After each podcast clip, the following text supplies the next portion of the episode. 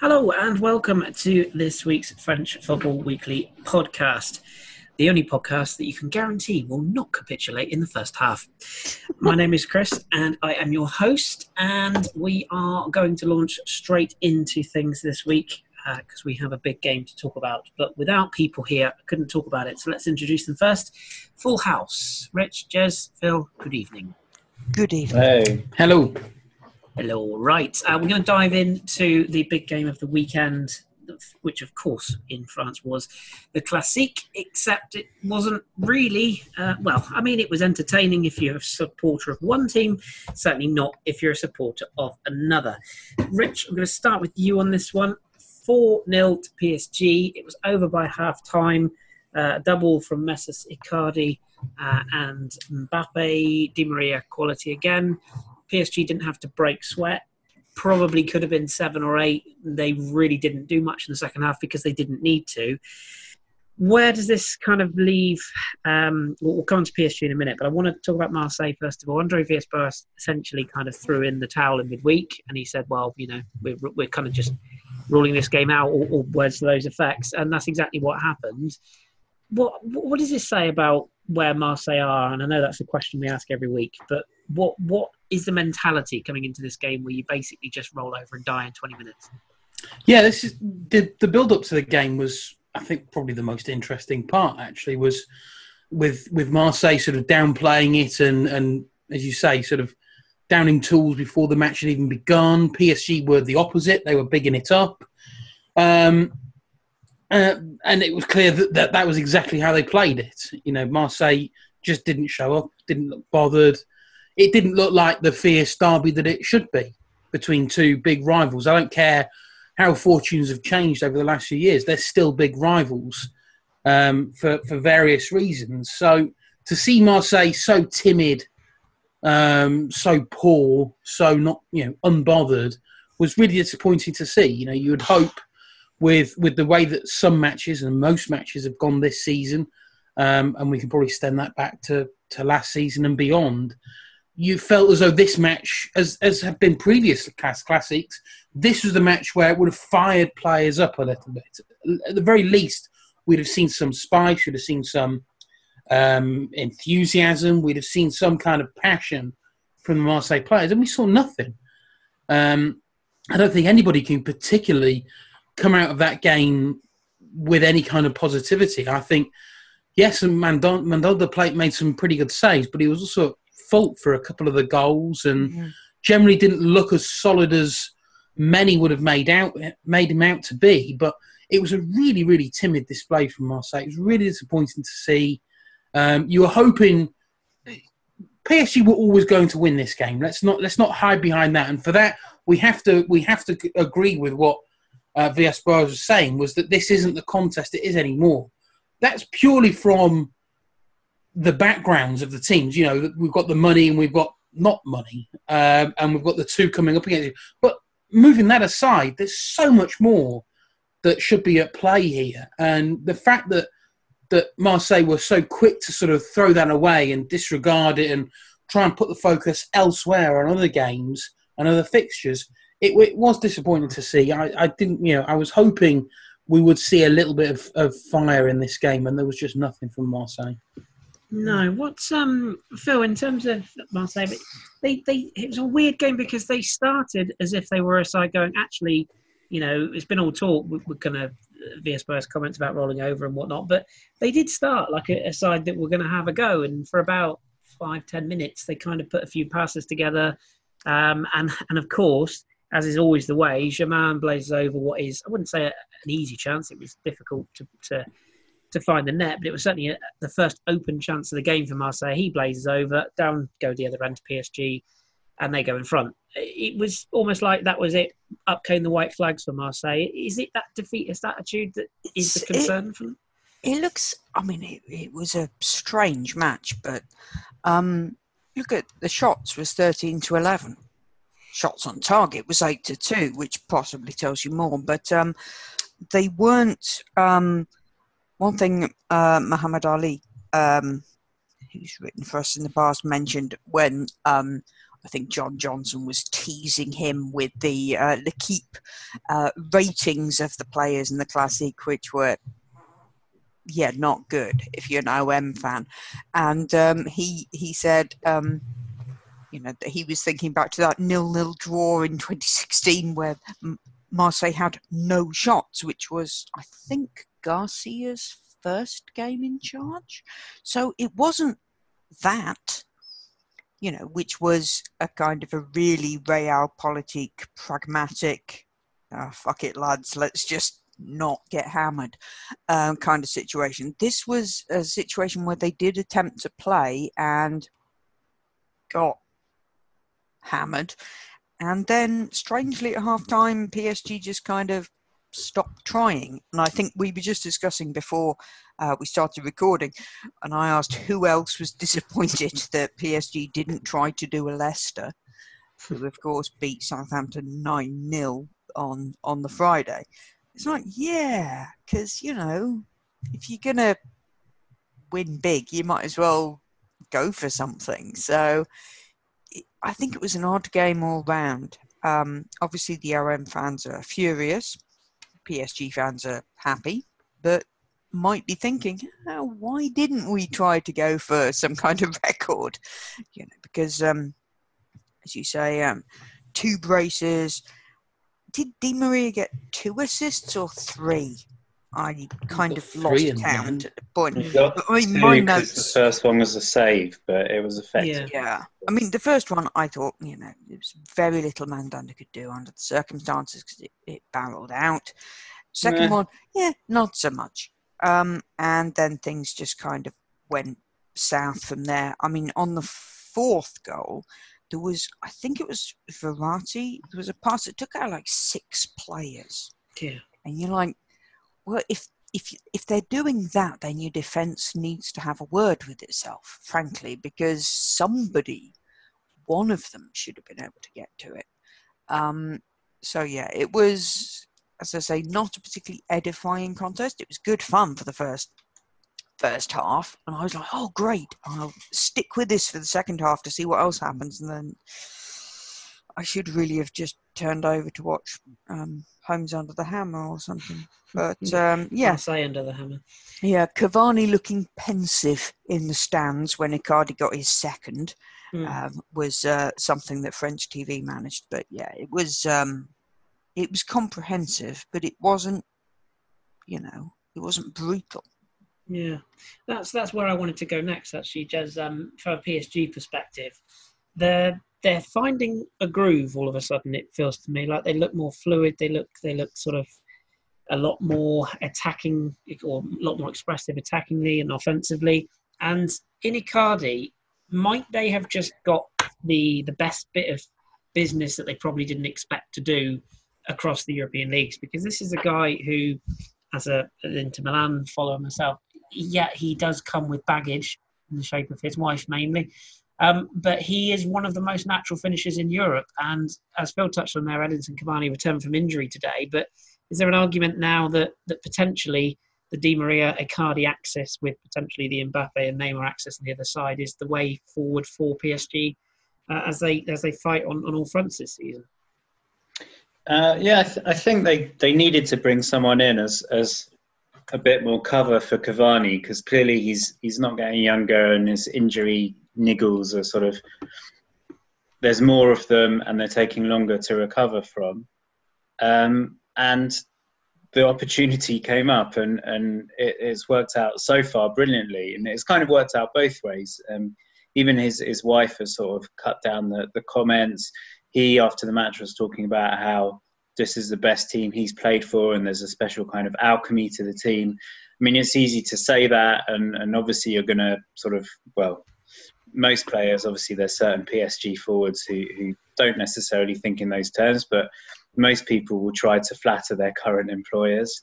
Um, so you can take it with a little bit of a pinch of salt. But you look at the PSG team at the moment, and um, you know whether it is Cavani or Icardi down the middle, everything is is working out very well. They found the right balance in midfield. For years, they didn't have a midfield or certainly any kind of defensive midfield. There were a couple of matches earlier in the season where I think maybe Gueye and Herrera and Verratti and in one of his more sort of defensive moods were playing together and people were saying, you know, it's ridiculous. How can PSG have any kind of forward thrust when you've got such a negative midfield, which is sort of crazy after all the things you've been saying the last few years. But they've now got a decent choice of midfielders. They've got, you know, even the fact that Herrera is there and can sit means that and is being able to have more freedom to push forwards, and he's already come up with a, with a couple of goals. Verratti, when he's in the mood and keeping his mouth shut, still is one of the best kind of relatively deep lying creative midfielders in Europe. And with Verratti and Di Maria in the form that, that they they they're in, and particularly that they were in on Sunday, and um, Mbappe and Icardi. Mbappe and Icardi have scored all of PSG's last eleven goals, but not only that, they've done it in two and a little bit matches in within a week. Um, they've scored 17. The team has scored 17 goals in their last four matches. And Mbappe hasn't even played for sort of probably half of that that time. So they're yeah they're purring at the moment, and obviously they will have harder matches to come than Marseille. But um, if if all of those players can keep up that that form and that alchemy that Icardi's talking about, I think I don't think that Cavani would be a kind of troublemaker. I mean, as kind of annoying as it must have been for him to be sitting on the bench seeing his kind of two striking rivals score score a brace each. The the fans sort of the mm. reception he got when he came out to warm up and and even more so when he came onto the pitch shows that he's still extremely popular there so i'm sure he understands that he probably won't get as many chances or as much game time as, as he has done but he's still got an important part to play and if Tuchel can manage all the egos and keep them all playing at their best then i think they're they're in a much better position than they have been for a few years Mm. And as for Marseille, I think it's it's a strange situation because you had Villas Boas sort of playing this, I think, pathetic game of, um, you know, we're not even in the same league anymore, and this isn't a big rivalry anymore, and all that kind of thing, which has quite rightly infuriated Marseille fans. Um, I mean, again, PSG are not the same team as they were sort of a month or six weeks ago, but the fact is Bass went to PSG and they won 2 0. So mm. if you know if you're really up for it and you want to do something, you, you, you can and you can still scare that team. But then when the match started, Marseille actually played quite an open game, and mm. sort of it, you'd think from what he was saying that they might have sort of gone to park the bus and and um you know hope to squeak a nil nil or something like that. So there was a bit of a kind of um, contradiction between what he was saying and the way the team played. Although, as open as they were, I mean, someone picked me up and said it was a really negative thing to say and why risk suspensions or sendings off in a match like that. But in the first hour, Marseille only committed two fouls. I'm not advocating that a team should go out and kick the opposition or anything like that, but in what is a very bitter um, yeah. very intense, very historic rivalry, uh, particularly one where the manager has just said we can't compete with them football wise. For there only to be two fouls committed in the first hour, just really does suggest that actually no one's interested. And and there were very few players, I think, setting a good tone. As you said, Mandanda made a couple of good saves, but frankly, I think people have been too complimentary about him. I think even the first goal, he just tapped it straight back into the centre. Okay, it was reflex, but at least push it to the side. The second one, completely in no man's land. The fourth one, he probably should have done better. Um, Lopez, who everyone's kind of raving about, and someone is surely manufacturing Barcelona rumours I still think is massively overrated, particularly away from home. And just, I think he needs to find a pair of balls when he plays a decent team. And as for Payet, I mean, you can understand why Mandanda's lost all his weight because clearly Payet has been stealing all his food. And he was, I mean, a disgrace to look at, a disgrace to watch play. I don't know why he's even bothering to turn up. He clearly couldn't care less. Um, just on a kind of side note, um, today it uh, it emerged that PSG have signed a it says here strategic partnership with Gossin. They are actually now sponsored by buses. Um, I think that would work better for Marseille, surely. well, it does Some sort of- also say here driverless vehicles. So, Ah, um, like like the meerkats yeah, in, in the advert. yeah, we Mm. yeah we may be using that at some point. What could But, yeah. possibly go wrong? Yeah. just just a, a very quick aside note as well from um, which is sort of Liga related and PSG related. So a little little um little lad from Sweden has popped up on on Twitter this afternoon Oh uh, saying he's heading back to Spain or heading to Spain, and it's got people's tongues wagging. Um, just curious to, to to ask whether anyone thinks that any Liga side hadn't maybe made a play for him. Would I suppose only PSG could really afford him, but that would that not have been a nice thing to have seen him back in the league? No. No. Not really. Not, No, not we've, really. we've we've got enough shit to deal with without. I'm intrigued. I I, I can't. I where you know, it would just be very Zlatan to end up at Real Madrid just to piss off Barcelona, wouldn't it? I- Yeah. very. But I as long as as long as that kind of emotional blackmail situation happens outside the league, we are concerned with. Mm. That's fine. Well, we've got enough to deal with with Neymar, really, Yeah. haven't we? Let's be honest. But uh, yeah, mean, that would be. Does anybody else notice that, like you said, you know, the attacking Vim, the organisation, they're all working together, they're actually passing to each other.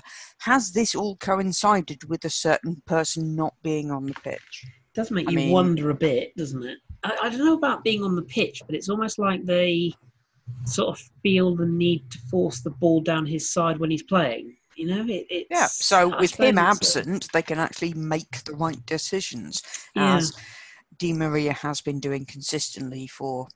Well, the more the more time Di he's been out injured. I mean, the more it's- Di Maria we get, the better, as far as I'm concerned. Um, and, Mm. al- and also the other thing I took from that game was um, uh, the interesting artwork on the back of um, Paredes. Uh, it's quite a um, quite an elephant tattoo he has, which I never realised. So that was Really? interesting. He's got, he's got to do Yeah. something to get some kind of Well, eyes on yeah, him, I uh. Yeah, but true. when, when it comes to, um, shall we say, personal design choices, if anybody was watching Canal Football Club on Sunday before oh, the big match, yes. and Memphis, What even was it? Memphis, I, I now I wear a bra, and I have no idea what the fuck that was. No, Um, looked- he was like wearing um, a shirt that looked like it was prison issue, with a kind grey, with a kind of floral sports bra. baby sports bra over the top of it, and it was just we were going what? Yeah, I I do not know what he was doing there, and he was not the most articulate. Um, fair enough, he's working in a second or third language, second Yeah. language, but yeah, in Eng- he was he was weird not- anyway, not but the that best, that yeah. was a that was a that was a strange look, and if anybody does have an explanation about what the fuck he was wearing, then you know send us a tweet because we're lost. yeah. I don't think he'll be tweeting us somehow. I think he's the only one who knows. But Can I um, just quickly mention Kimpembe as well? Because You may, yeah. I thought was that he was wearing a bra? I thought that was by far his best match since probably well before the World Cup. Even. Mm, I know he didn't have that much to contend with, but Benedetto at least has looked like you know d- a decent player this year, and Yeah. I thought um, Kimpembe sort of nullified him really well. lot. Mm, good time. There was there was an interesting. Oh, I can't remember who it was. Was it Cardi? Tweeted something about. I think it was Icardi. Tweeted something after the game about you know great result, all this that, and the other, and the furore that's come about. Primarily from non non Marseille fans, but I'm interested to see if Marseille fans pick up on it um, in the coming days. And then that was liked by Benedetto, um, sort of in a similar vein to Meunier liking the sort of pro Marseille tweet or Instagram picture two seasons ago, and he's been well, he, he's he's still suffering the wrath of some fans, um, partially because of that. So it'd be interesting to see whether they pick up on that. But it, it- yeah, it, all of this comes down to the fact that that PSG still see this as a, as a relatively big game. They put in the performance. The fans cared more. The players cared more. Um, Marseille just didn't. I mean, we saw was it that game where PSG fans managed to get hold of a of a, Oh, um of a, banner, a Marseille banner and had ripped it and set light to it and all sorts. And you know it's it's not the most pleasant thing but it's it's something that you want to see in a in a classique. And and we saw we saw nothing. Um, No. it was just regu- it was just a regulation performance that was needed from from PSG it was nothing out of the ordinary. And and that's exactly what we saw. Yeah, yeah, agreed, agreed. But credit where credit's due. PSG can only beat what's in front of them, which albeit wasn't very much, but they certainly beat it, and uh, fair play to them. Um, we are going to uh, go slightly different uh, this week in that we uh, are going to, in the sort of absence of particularly huge stories in and around games, I want to focus on a, a batch of area instead, which is the, the bottom end of Ligue 1, specifically 15th downwards. Um, Jez, in 15th, we find ourselves Nice. Say Nice? Um, four defeats out of five. With um, all of this money and watches having been found and harmony restored, etc., etc., what's happening there? Strasbourg got the win for the weekend, a 1 0 victory, and which in turn moves them up the table. Um, and Thomasson with the winner. Collie sent off for Nice. What, what do you think's going wrong with Patrick Vieira's side at the moment? Because they, they look a little bit disjointed. I think's the word I'm going to go with. I think he probably still hasn't found his best team. Um, a lot of players came in, but quite late. It's a very, very young squad. Um, Dolberg just, I don't know if it's because of the watch or not, but really doesn't look happy there. Um, Claude Maurice hasn't found his feet yet. Um, there's disruption of sort of injuries and suspensions. And as long as they're not scoring, they have to keep it tight at the other end. And they're not being smashed in, in any match particularly, but they don't need to be, I guess. Um, if they're if they're not going to score, then you know, in the same way that last season they did so well, grabbing those one 0 wins, it doesn't take a huge sort of swing for, for them to change into one 0 defeats, I guess. Um, so I, th- I think there's still a messy situation behind the scenes as well. Um, Grimondi's gone now. I don't think Vieira's particularly happy about that. I'm not sure he's that comfortable working um, with with the, the Ineos people and, and with um, Rivère and Fournier who's come back. So I think it's just you know everyone there is talking a very good game, but it obviously it's much easier said than done. And I think there are a lot of raw materials there, but um, for for various reasons, I think it's it's not something that's going to be transformed instantaneously. I think there's going to be quite a few growing pains first. Mm. I mean, they that was one of the games you mentioned. Big stories. We had a couple of VAR incidents over the weekend, which caused a degree of chaos in several games. Um, this was one of them where there were seven minutes added because of um, all of the reviews. I think about the, the sending off, and this weekend, uh, Nice are going to be playing Reims, who of course have got as uh, we had a piece up on the site recently from uh, Stockwell um, explaining how Reims have become so difficult to beat. And it's because they are so organised in the middle uh, and in defence. And so Nice, I think, are going to really struggle with that one. And then they, you know, they're in 15th, but they're level on points with Lyon Amiens. If they lose another one, then they are going to be sinking a bit further down and will have to, as Jez says, kind of make the best of what they've got available to try to pull themselves out of it. So this is going to be a difficult kind of next game uh, for them, definitely. Um, Well, they win another one and they could go seventh. Yeah, it is, it is, This yeah. is this is the whole can table thing. But i- if you're going to play Reims, then it's uh, given the form uh, of both teams, it looks more like Nice are going to have to try hard in this one rather than the away team. Yeah, yeah, agreed. Um, on to the next one. Uh, Rich, a win. Hallelujah. Came late, but Rennes beating Toulouse 3 2. And Yang Hanu putting Rennes 2 2 0 up after six minutes. And I bet you were hanging the bunting out. Um, no, I'm, I'm, I, I know better. I know better than that. Tell, tell me about So- it. I was doing the same on Sunday with my club. um, equal- uh, Dossevi got one back. Gradel equalised for, uh, I can never pronounce this guy's name. Boho? Goodbye, home. Phew, Let's just we go with that. Yeah, let's go with that. That bloke. Um, 90th minute winner, well, 90 plus minute winner. Um, much needed pressure reliever for uh, a After certain coach. 10 with no wins in all Yes. competitions, I think.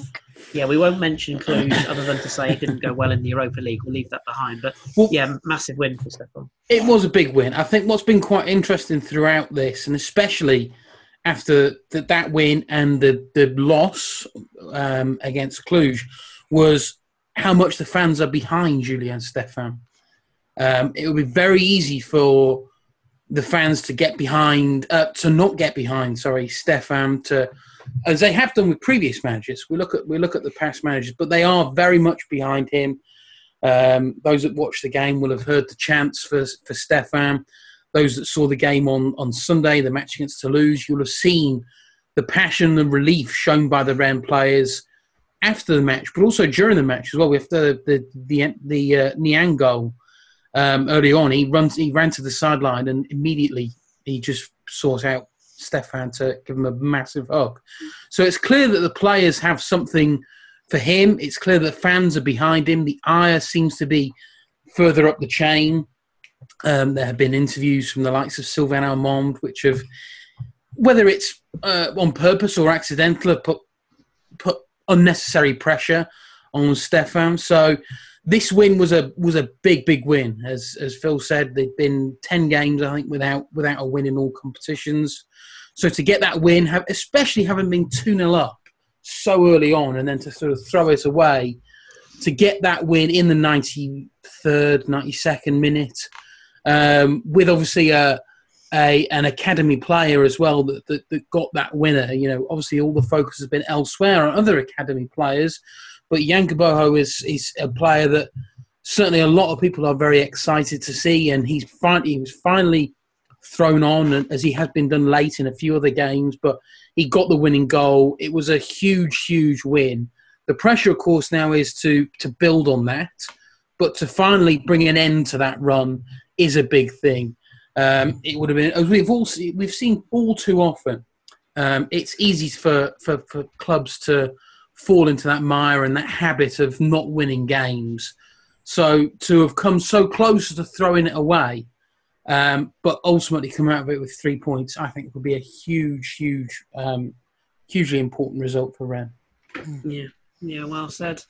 And uh, also Phil Dijon, we have to touch on. They are currently bottom, still the only side in or a single single and, digits. and they're they're playing PSG on Friday as if you know life oh, wasn't a nice enough.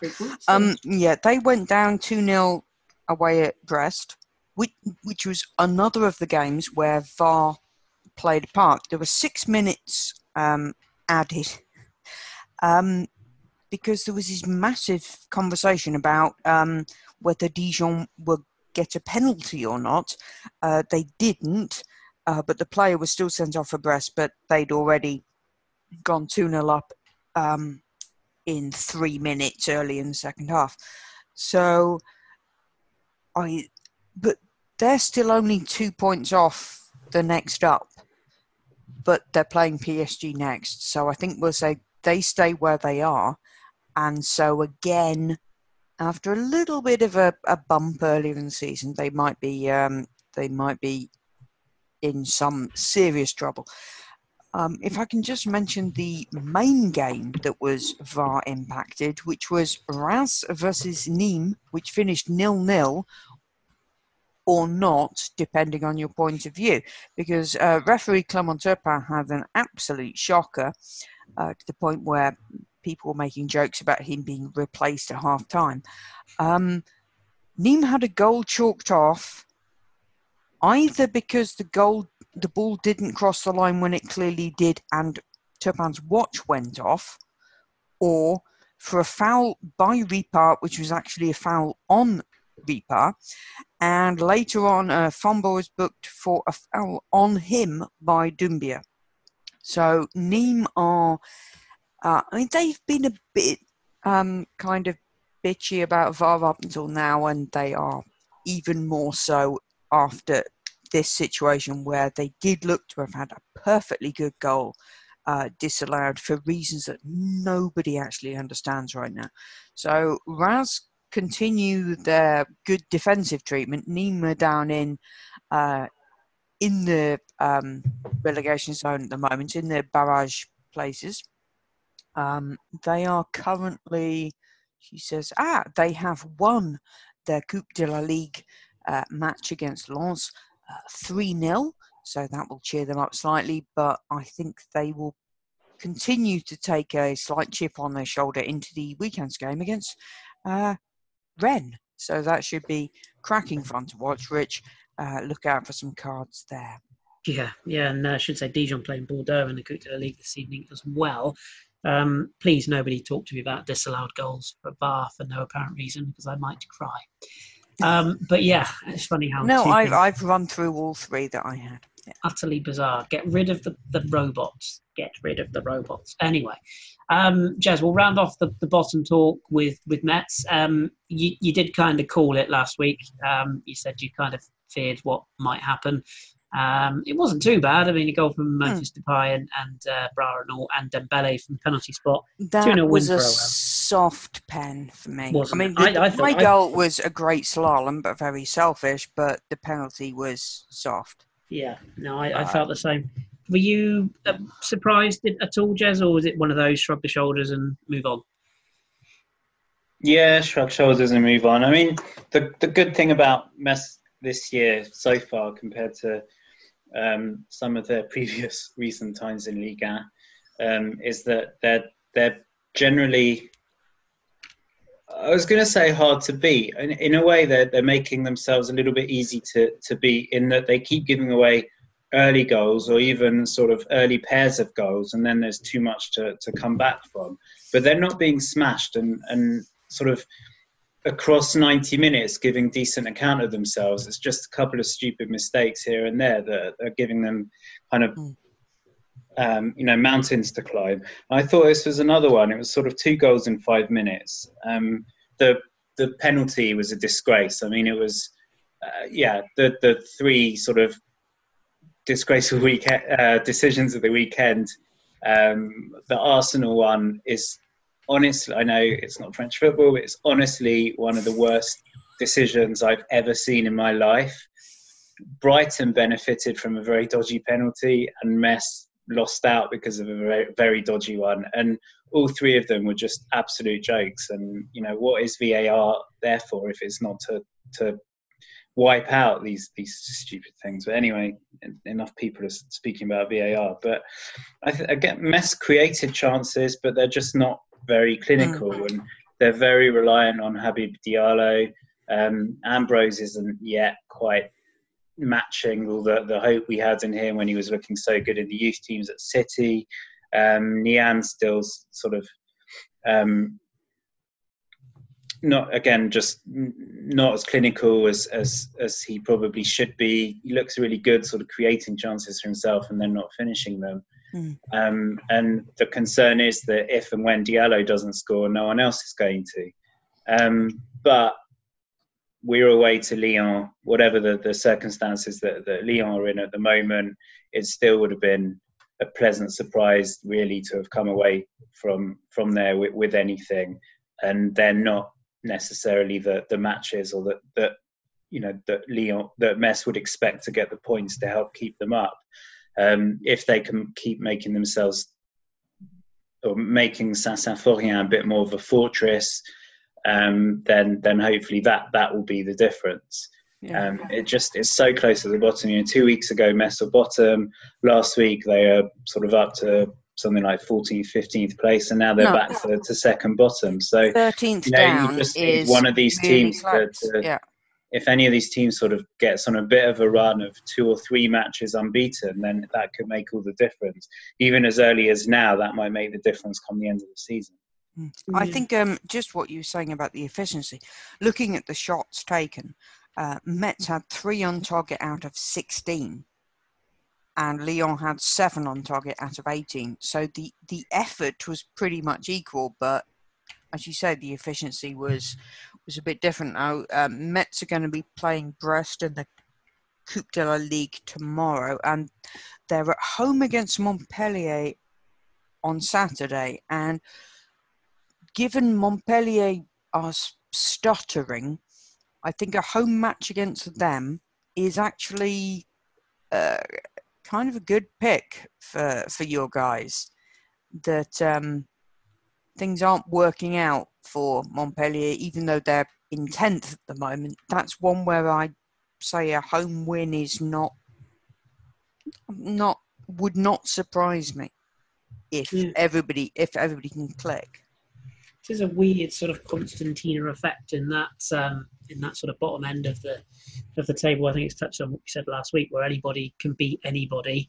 Uh, with the the other results um, in the weekend. Can I just action. quickly, before we move on, can I just Yeah, mention Depay because we've all criticised him a hell of a lot over the last couple of years, and we've already criticised his dress sense quite rightly today. But he, I think, this season is looking a little bit more interested, a little bit more like he's stepping up.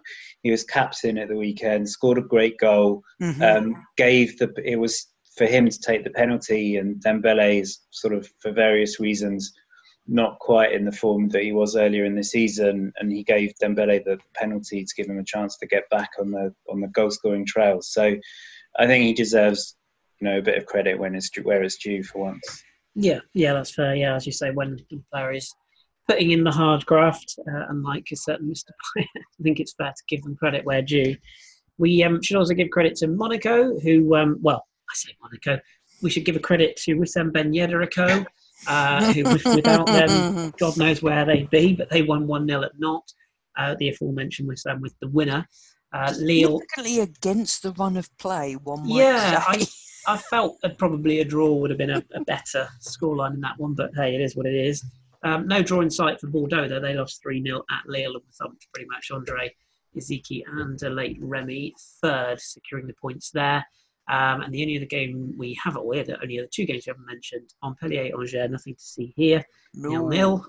Uh, and St Etienne Amiens, which was actually quite entertaining on Sunday, where Bikazri putting the home side in front, Mendoza and Akolo turning the game on its head before Dibassy's late own goal secured a point for the home side. Um, entertaining fair there, and Claude continues to uh, rebuild St Etienne's fortune. I think that's unbeaten in four, up to 12th now, although they probably would felt they, they could have done more in that game. That said, Angers, of course, still fifth, so having a lovely old time in uh, in the league at the moment. Um, looking ahead to uh, next week, next weekend's games, mentioned Dijon PSG is the Friday fixture. Uh, Marseille Lille on Saturday. Yeah. Um, why is this four thirty? Have I missed something? Why is that a four Oh thirty? no, that's. Um, I don't know if the is the European round next.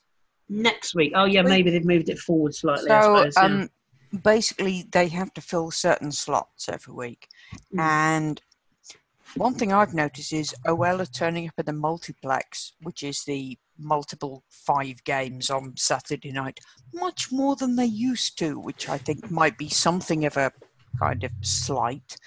Um, but yeah, you've got OM and Lille, and that is a big match in traditional sense, which is what the TV uh, tends to go with. So that's why that's um, the afternoon game on, on Saturday, I think. Yeah, I think that, that that's that's a game that interests me a fair bit because you'd think Marseille need a reaction now after what happened at PSG and, and Lille, um, a classic sort of side that could unpick them if they're not at their game.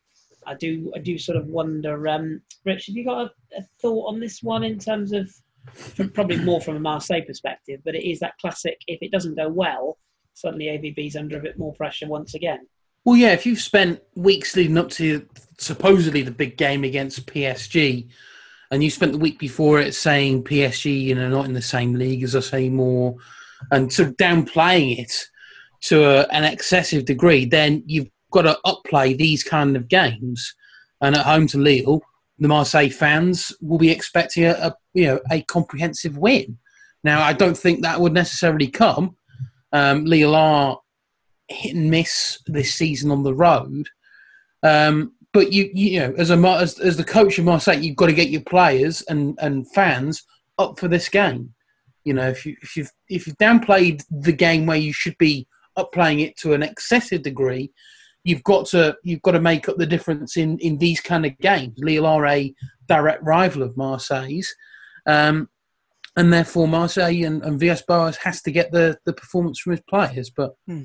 I just don't know if if the players seem up for the, up you know up for the challenge. I think Yeah. one complicating factor, or it might be, is we do have a midweek Coupe de la Ligue uh, round, which is the 16ems, which are in fact the DZMs, which is it's a very confusing situation. But there's 10 games uh, featuring 14 Ligue 1 teams and six League 2 teams who have already made it to the previous two rounds before the European teams join in the next round, etc., etc.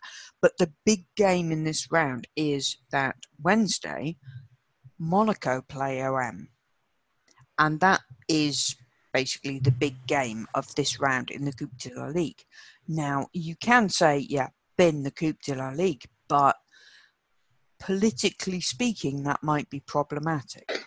So, whether how that's managed, how Villas-Boas approaches uh, the team selection tomorrow is going to be interesting because the Ligue 1 uh, round on Sunday finishes with Saint Etienne versus Monaco. So that's two teams basically in recovery who were down in at the moment in 11th and 12th place, but who were both on the up after poor starts to the season.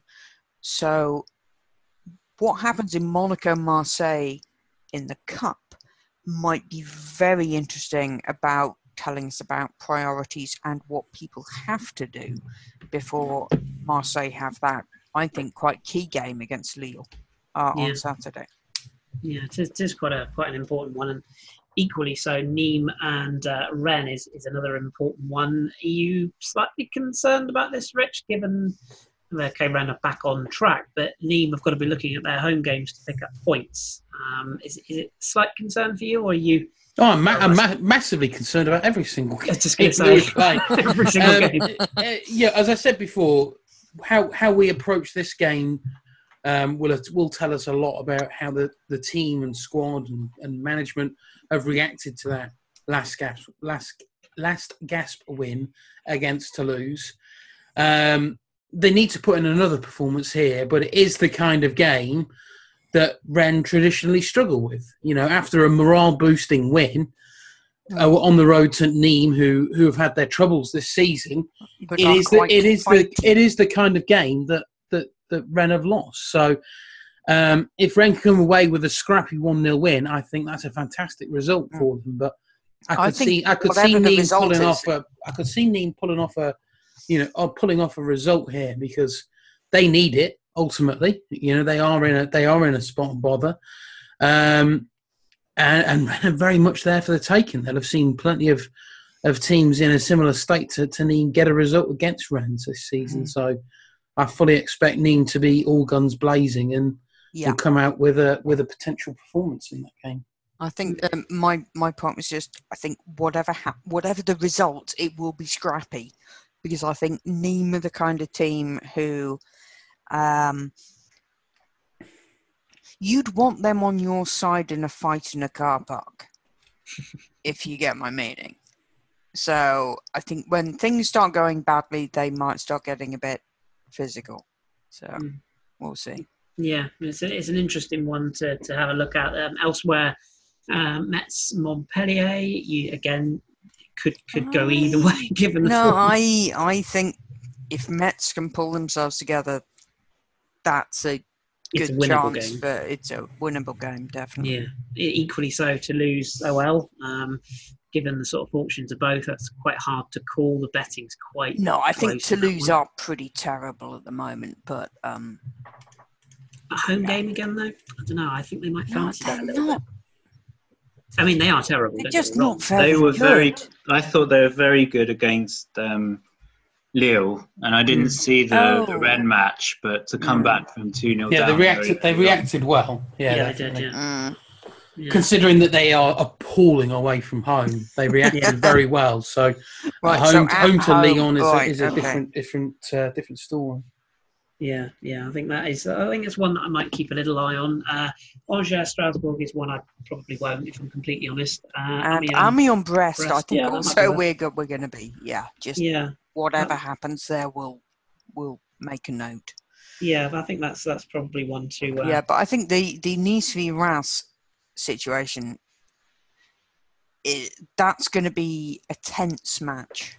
Mm. Not necessarily a fun one to watch, given Reims's general approach to football and Nice's current. I think of Ras the play arguably the best football in Ligue 1 apart from PSG. Yeah, It's but it's not. year, isn't it's not. You know, floral and creative and shit. It's just actually efficient. I think I, I think it is. I think some of the I think some of the stuff they played is good. I, the, the, the, I think the trouble with, they with break modern really fast. Yeah. That's the thing. I think the trouble with modern day football is that there's so many teams now that basically counterattack and, and they're better out of possession. And I think that's often I think that's often underappreciated and it's like, oh well they're just defending the whole game. I think certain teams actively play on the counter. Um, Yeah. you, you mentioned Leicester earlier on, they're one of the, the classic teams that do that. They're they're still classed as an underdog in their league, but they play that defensive style. yeah, um, that's exactly the point. Um, I think Kel was making uh, in the piece he wrote for us about Reims recently. It's they are doing this deliberately. It's not because they have to do it. It's it's a distinct choice that's been made that uh, is paying dividends because they they are fourth, Yeah, and that's um, only on goal difference. and pace will always threaten opposition defences. So that's Mm. uh, that's never going to go away. Um, on Sunday we've got uh, Bordeaux Nantes is the two o'clock game. Nice Reims is the six. Uh, sorry, six. The four o'clock game. Um, must win for Nice. You, you think there? Um, St Etienne Monaco is the final game of the weekend. I can't decide if this is going to be really dull or really interesting. I seem to say this a lot, but I, I want to go on the side of quite interesting, just Yeah, because both in Monaco on the break. Yeah, both of them have picked themselves up recently. Both of them have got good attacking players and the occasional brick at the back. I think I think this will be a, a good fun game. yeah. What do you think, gents? The bounce back echo, as I have christened it in the last 20 seconds. Yeah, Um, for, Mo- for Monaco, it depends on Slimani. If he, I know there's doubts about uh, his participation. Um, if they can have him partnering Ben Yedder, and they've been so you know so effective playing together, I think if they've got them playing together, I don't see why they couldn't you know go into this match thinking we can come away with all three points here. Um, Saint Etienne, as as we saw at the weekend against uh, Amiens, they're not still you know yes they're three or four games undefeated under Puel, but they they still haven't found that sort of X factor in terms of going forward. Um, they're still making mistakes at the back. I think, as as Jez has said on previous shows, um, Perrin is, is is looking his age now. Um, so there's there's mistakes to be had in terms of both, but I think Monaco just have the edge going forward if Slimani um, does play. Hmm. What do you think, Jez? Yeah, I, th- I think it's the team against individuals. I think Puel has got Saint Etienne playing nicely as a team now, but Slimani and Ben Yedder, if they're both playing and they play and they both play as well as they have been in recent weeks, then that might be enough. But I think possibly Saint Etienne, hope not hopefully that's, but I think Saint Etienne might just have a bit too much if they can carry on what they've been doing recently as a whole collective rather than just relying on on a couple of individuals. Yeah, yeah. I think that, I think that's fair comment. Fair comment indeed. It's it's a weekend of uh, of, of fixtures that, that there's a few that catch the eye enough to keep a keep a close watch on. Um, we did mention at the start of the show as well. We've got Coupe de la Ligue action. Uh, going on throughout the midweek this week, which uh, will either play into good or bad fortunes for the teams at the weekend. Um, Phil mentioned Nîmes 3 0 win over Lens a short time ago. Bordeaux Dijon is about to kick off, which I shall be entertaining myself with. Uh, I hope, anyway. Um, we've got Le Mans Nice tomorrow, tomorrow being Wednesday, Nantes, Paris FC, Metz, Brest, Monaco, Marseille, which might be worth a watch, uh, Reims, Bourg-en-Bresse, uh, Montpellier, Nancy, Amiens, Angers, and Niort, Toulouse. So, um, yeah, that will be worth keeping an eye on as well in terms of the next 24 hours. Any of those? Anybody got anything they want to comment on on the Coupe de la Ligue? Le Mans, the, Le Mans v Nice has a distinct sort of Hmm. banana skin Exactly. feel to it, Yeah. considering Nice's Nice's uh, current position. But Le Mans are doing not much better in in League Deux, and in their twelve games have managed to concede. Uh, I read twenty? Yeah, twenty three goals they've managed to concede in in uh, in their twelve games, which is the most in League Deux. So, it if anything, there should be goals. Um, what the outcome will be, who knows? But there is the potential, I think, in that one for uh, for an upset. I think Nice are ripe for for uh, for taking advantage of. Yeah. Like- Uh, Paris FC are bottom of Ligue 2 and away at Nantes, and I think that might not end well for them. Um, but it's a good spread of League 2 sides like um, 20th, 18th, 14th, 10th. You know, they're not all the high flyers, so there's going to be some, I think, for the managers, a degree of, yeah, how much of the youth team do we play for the league, Ligue 1 sides who do not want to be humiliated by uh, a lower table uh, Ligue 2 opponent over the next two days. Niort v Toulouse as well, I think, is is potential upset as well. Um, we mentioned Niort, um, again, moments ago Toulouse good, how how bad Toulouse are away from home.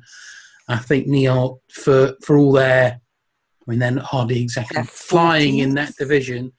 I think Toulouse, with their form away from home, I think Toulouse um, are probably have bigger priorities that they need to to focus on. So, Yeah. I think a Niort win away at Toulouse could be uh, one to put your money on.